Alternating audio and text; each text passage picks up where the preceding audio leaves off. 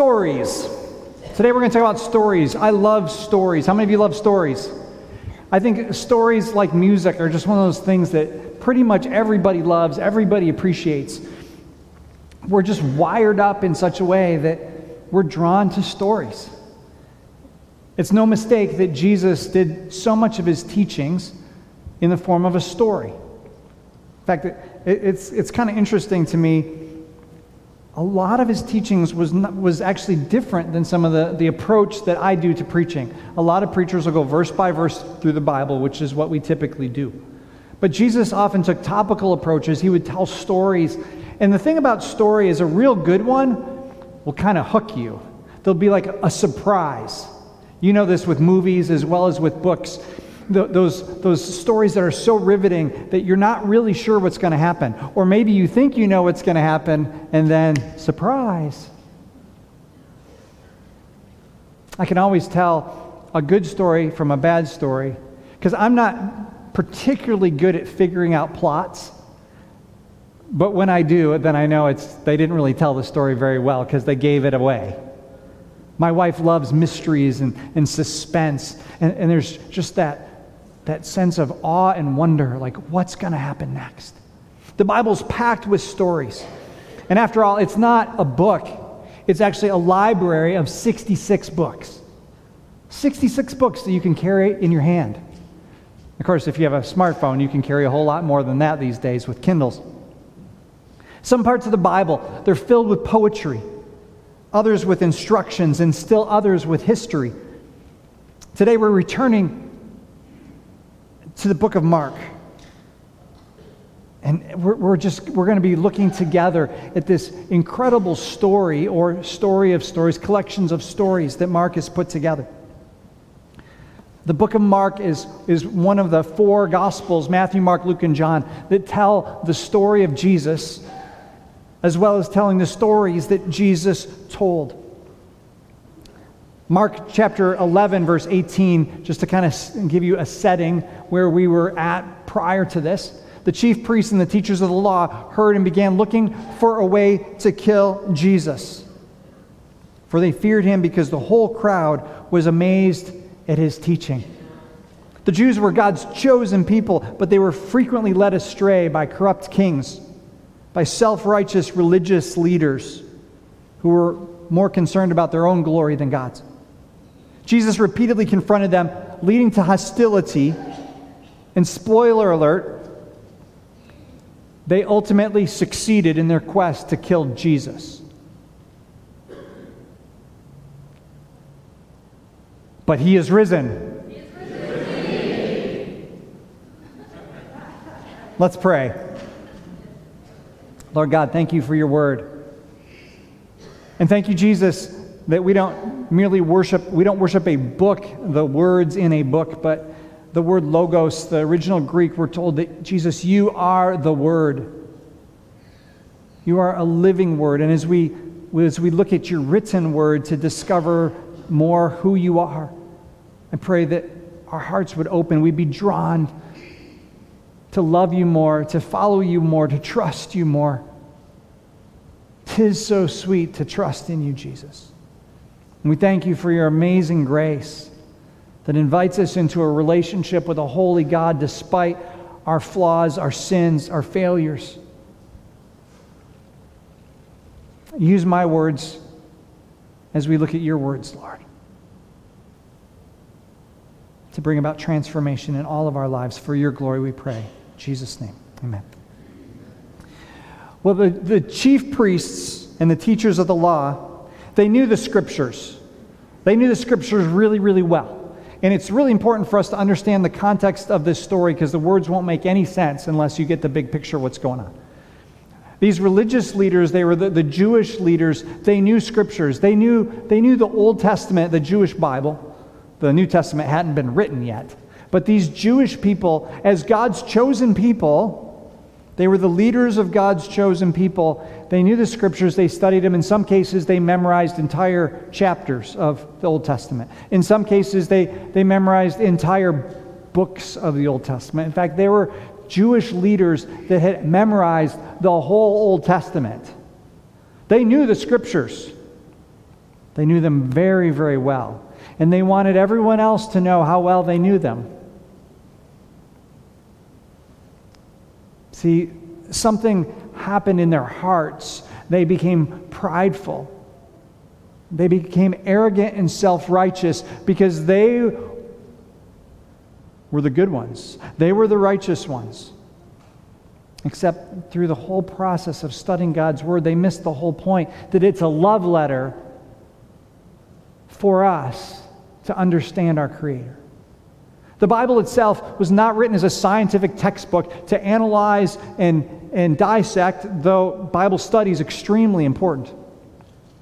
But Jesus repeatedly talked about the Old Testament scriptures. Jesus himself knew the Old Testament scriptures.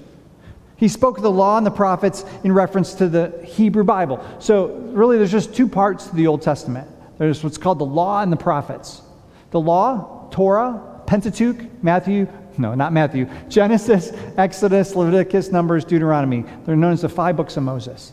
And then there's all these prophets and, and a number of different prophets Isaiah and Ezekiel and, and Micah. There are also some Psalms, some put them in a third category of other writings. But before we look at Jesus' words in Mark, I want to examine a passage from the prophet Isaiah. And I want to just read this to you. I'll, I'll, put it up on the screen, but I really want you to just listen to the words. This is, this is a, a love song, it's a poem. I'm not going to sing you the love song because I don't know the melody. But this is a poem from the prophet Isaiah. He says, Now I will sing for the one I love a song about his vineyard. My, delov- my beloved had a vineyard on a rich and fertile hill. He plowed the land, cleared its stones, and planted it in the best vines. In the middle, he built a watchtower and carved a winepress in the nearby rocks. And then he waited for a harvest of sweet grapes. But the grapes were bitter. Now, you people of Jerusalem and Judah, you judge between me and my vineyard. What more could I have done for my vineyard that I have not already done? When I expected sweet grapes, why did my vineyard give me bitter grapes? But instead, he heard cries of violence. Now, let me tell you what I will do to my vineyard. I will tear down its hedges and let it be destroyed. I will break down its walls and let animals trample it. I will make it a wild place where the vines are not pruned and the ground is not hoed, a place overgrown with briars and thorns. I will command the clouds to drop no rain on it and then he explains what this metaphor is all about, what this love story, this song, this past, this poem is all about. The nation of Israel is the vineyard of the Lord of heaven's armies. The people of Judah are his pleasant garden. He expected a crop of justice, but instead he found oppression. He expected to find righteousness, but instead he heard cries of violence. Now, in case you missed it, and again, it's poetry. Sometimes, some, some of you, I know, you love poetry and you're able to study and see the, the language and the way that words and phrases and, and grammar are put together. Others of you are like, what's the point? I didn't even understand that word he said. And it didn't even rhyme. How can you call it poetry? It wasn't written originally in English, just in case you, you didn't know that. But in case you missed it, in here, the vineyard owner is God, and the vineyard is Israel. The vineyard owner is God. God owns this vineyard, and the vineyard, he's looking at his chosen people, he's looking at the people of Israel. Now, the, the vineyard failed to produce good crops, good fruit, in the same way that the people of Israel abandoned justice and righteousness for oppression and violence. It sounds a little bit like our world today, doesn't it? I've had a nickel for every time I've heard someone talk about, oh, the world today, the people, oh, this culture, oh, it's, we're just going in the wrong direction. Things are just so bad. And of course, we're, we're confronted with bad news almost 24 7, whether it's through the internet or through television, through the newspaper, through even conversations. It's likely that this passage had been memorized by some of Jesus' audience uh, again, he's now, now we're at, at Mark chapter 12, and he's speaking to these religious leaders. Jesus then began to speak to them in parables. So, so now we jump ahead hundreds of years to Jesus. Jesus knew this passage from Isaiah.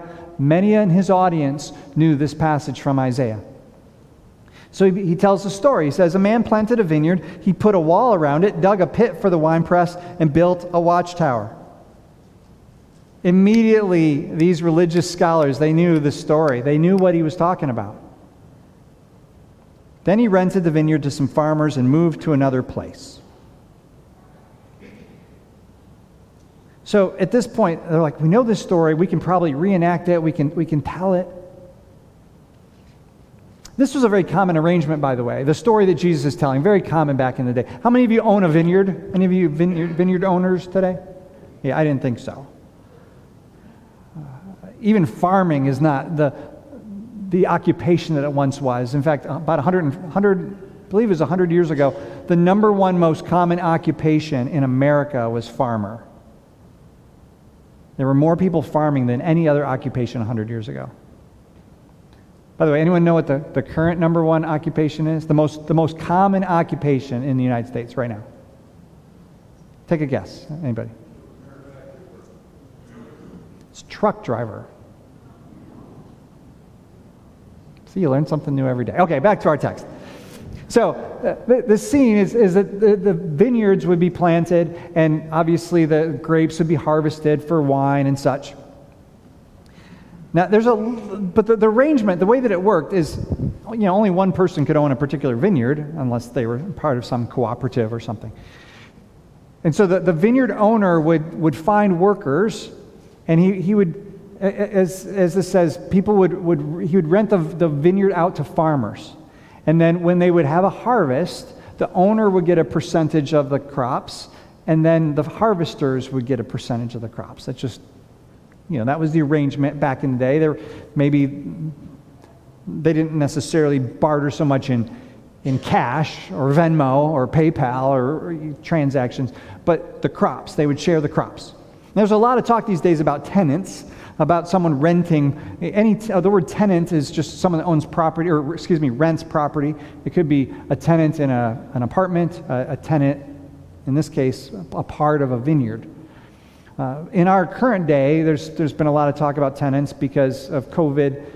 Um, the government has said, well, you can't evict tenants uh, under certain circumstances because of the economic challenges that people have and such. Uh, I would guess many of you have you've been a tenant. Uh, just out of curiosity here, how many of you have you've rented an apartment, you've rented a house, you've rented, you know, something like so so you, you know the drill. All right, so the relationship between tenant and landlord can often be a little a little tricky. As I mentioned last month, expectations are so key in relationships. This is why we have contracts to spell out expectations. I will provide this, you'll provide this. So the owner of the vineyard he owned the, the, the, vineyard and he found these tenants and they were going to rent out the, the property. At harvest time, he sent a servant to the tenants to collect from some of the fruit of the vineyard. This is no surprise. This is just what happened. Owner would say, Hey, it's time to collect some of the fruit. But they seized him, beat him, and sent him away empty handed. Now, this was not supposed to happen. Like, what kind of tenant would do this to the owner or in this case, the owner's servant, the, the, the person working for the, to seize him and beat him. No fruit for you, must have been the message that they were trying to send the owner. Then he sent another servant to them. They struck this man on the head and treated him shamefully. The original word, the original Greek word for struck on the head, is the same word, root word for beheaded. I mean, they just took this guy and destroyed him. Perhaps a subtle reference to John the Baptist, by the way. He sent still another, and that one they killed. He sent many others. Some of them they beat, others they killed. This is not supposed to happen. What's supposed to happen is the servant goes and collects all these grapes or collects wine or maybe some other compensation. Instead, all these servants, these messengers get killed, get destroyed. These tenants are ruthless. They not only refuse to pay the crops that they owe, they violently attack every member of the collection agency. He had one left to send, a son whom he loved. He sent him last of all. The owner of the vineyard sent his son last of all, saying, They will respect my son. Does that seem a little naive to you after all? The owner's going to send his son, his only son, his son whom he loved. Now, in the culture, a family member of a wealthy household would be respected far more than a servant because he was, after all, an heir of the family. He would someday own the vineyard, own, own the property, whatever it happened to be. And if the son shows up, well, the tenants might assume that the owner died and that the son is now coming to claim the property that is rightfully his. But the tenants said to one another, This is the heir. Come, let's kill him, and the inheritance will be ours. So they took him and killed him and threw him out of the vineyard. These are evil, evil tenants. How dare they reject the son?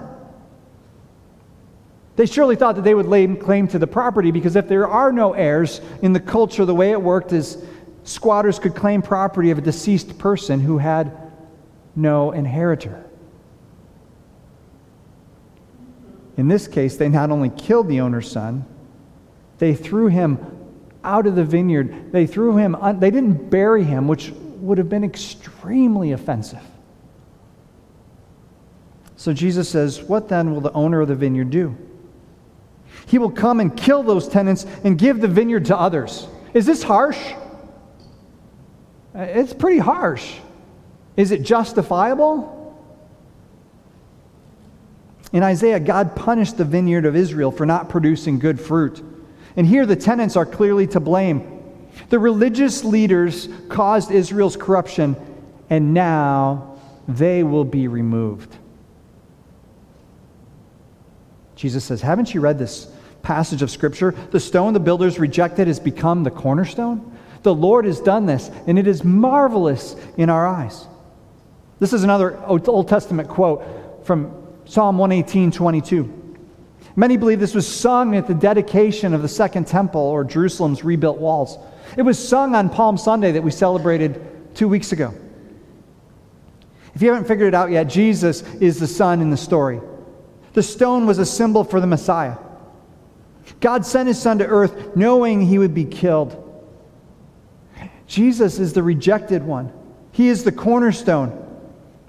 Up until this point, the religious leaders, they thought that the, that really that the tenants were the evil Romans, but now they realize that Jesus is saying that they are the tenants. They are the violent ones in charge of the vineyard. They are the ones that have been leading Israel. The tenants, the leaders of Israel. See, the, the surprise in this story, the surprise that must have just horrified these religious leaders, that they were the bad guys. Everybody thought they were the good guys, they were the righteous ones, they had it all together.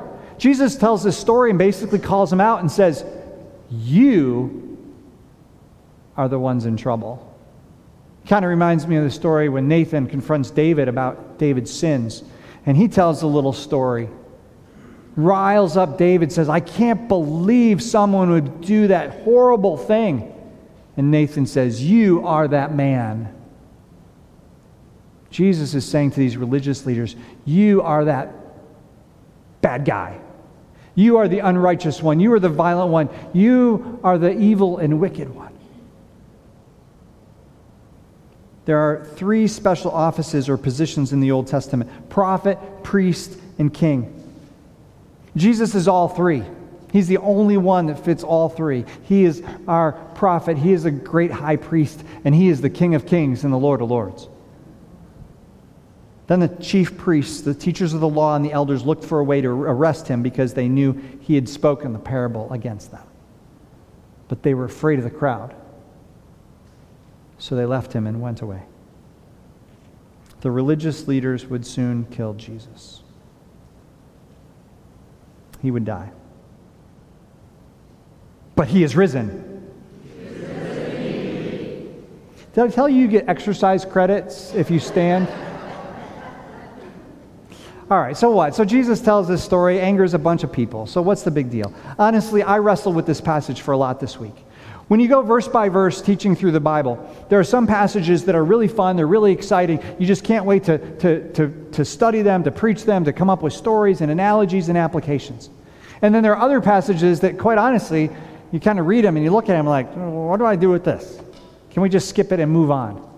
It's a discipline of mine to go through books of the Bible to not skip passages, either, either passages that I don't like or passages that are difficult or challenging or just maybe not as relevant or interesting.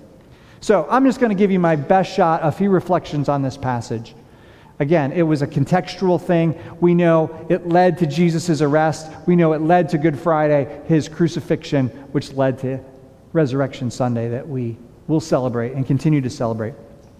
So here's just some thoughts. First, the Old and New Testaments are two parts of the same story.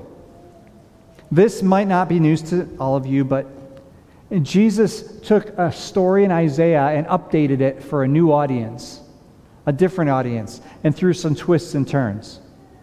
Many of you are very familiar with this whole idea of remaking a movie.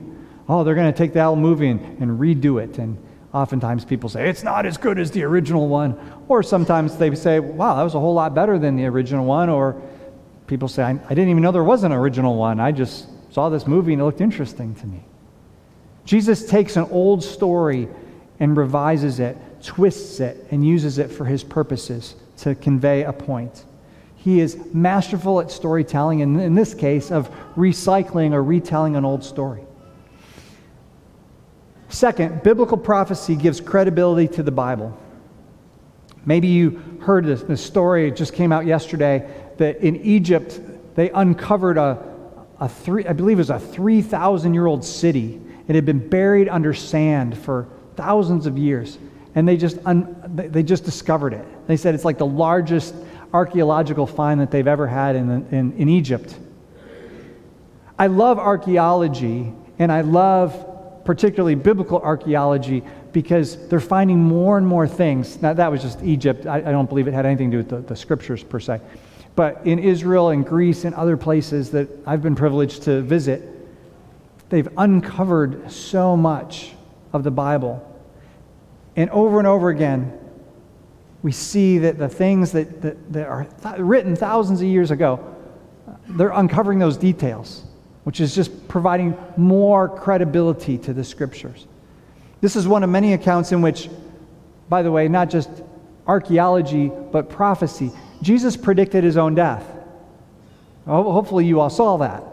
I mean, that was the whole point of the story. They killed the son. Jesus knew he was going to die. He predicted that he would die, and then he died for no fault of his own. See, we don't worship the Bible, we worship Jesus. But the Bible is a reliable tool that we have to know and understand God and his plan for humanity. It's not just a bunch of fairy tales, a result of some dream or indigestion that somebody had. It's a historically accurate archaeological, verifiable library of books assembled in multiple languages from multiple, con- uh, uh, um, from multiple writers over hundreds of years, with one overarching meta narrative of God's love for us and his desire for us to respond in obedience. Thirdly, God wants a relationship with us. He wants a relationship with you. Do you have one? This is where the religious leaders missed the boat. They tried to be good, moral people, but they failed to do the two things that God requires love God and love your neighbor as yourself. In the story, the Jews were God's chosen people, they were the fruitless vineyard. Today, the church is often understood to be God's chosen people. We've been grafted in with the Jews. God, the vineyard owner, gave the vineyard to the church. If we are God's vineyard today, what kind of fruit are we bearing? What kind of fruit are you bearing in your life?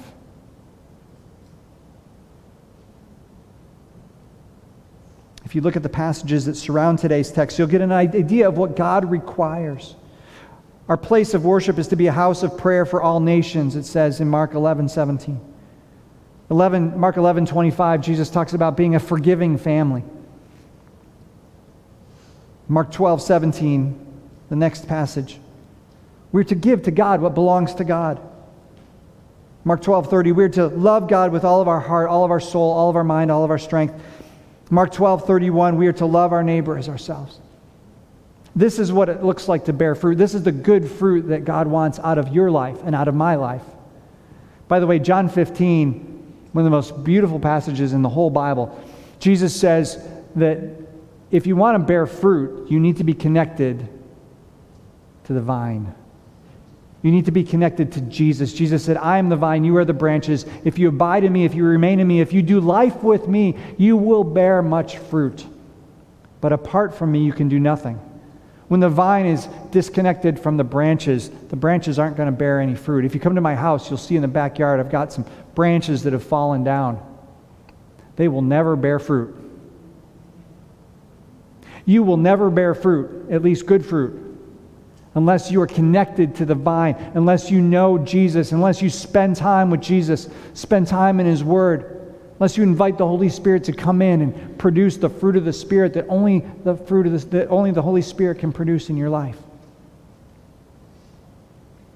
And it takes more than an hour a week, friends.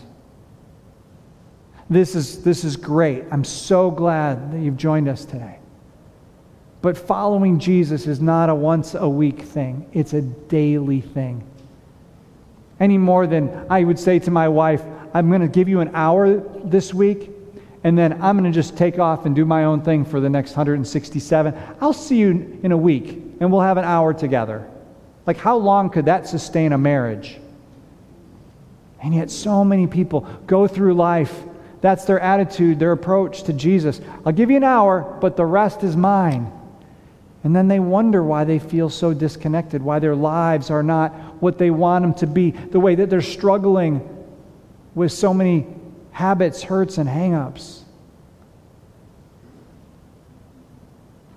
The fruit we owe the owner, God, is our obedience. I want to invite the music team to come up because we're going to close with a, a song in just a moment.